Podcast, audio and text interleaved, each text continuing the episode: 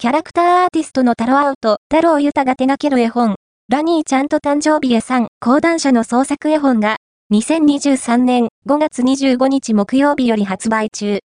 ボングウェ、ガールの椎茸占いでも、おなじみのキャラクターアーティストのタロアウトは、ストーリーを感じるキャラクターと、世界観で日本のみならず、海外でも、絶大な人気を誇る。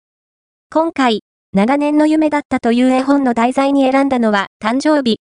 夢だった絵本を作り始め、これからも作り続けたいという願いと、タロアウト自身が生み出したオリジナルキャラクター、ラッキーバニーのラニーちゃんが、絵本の世界で動き始めるという意味を込めた渾身の一冊。物語の主人公は、生まれた時から一人ぼっちで、自分の誕生日がわからないウサギのラニーちゃん。そんなラニーちゃんの元にやってきた誕生日屋さんと、一緒に誕生日を見つけに行く。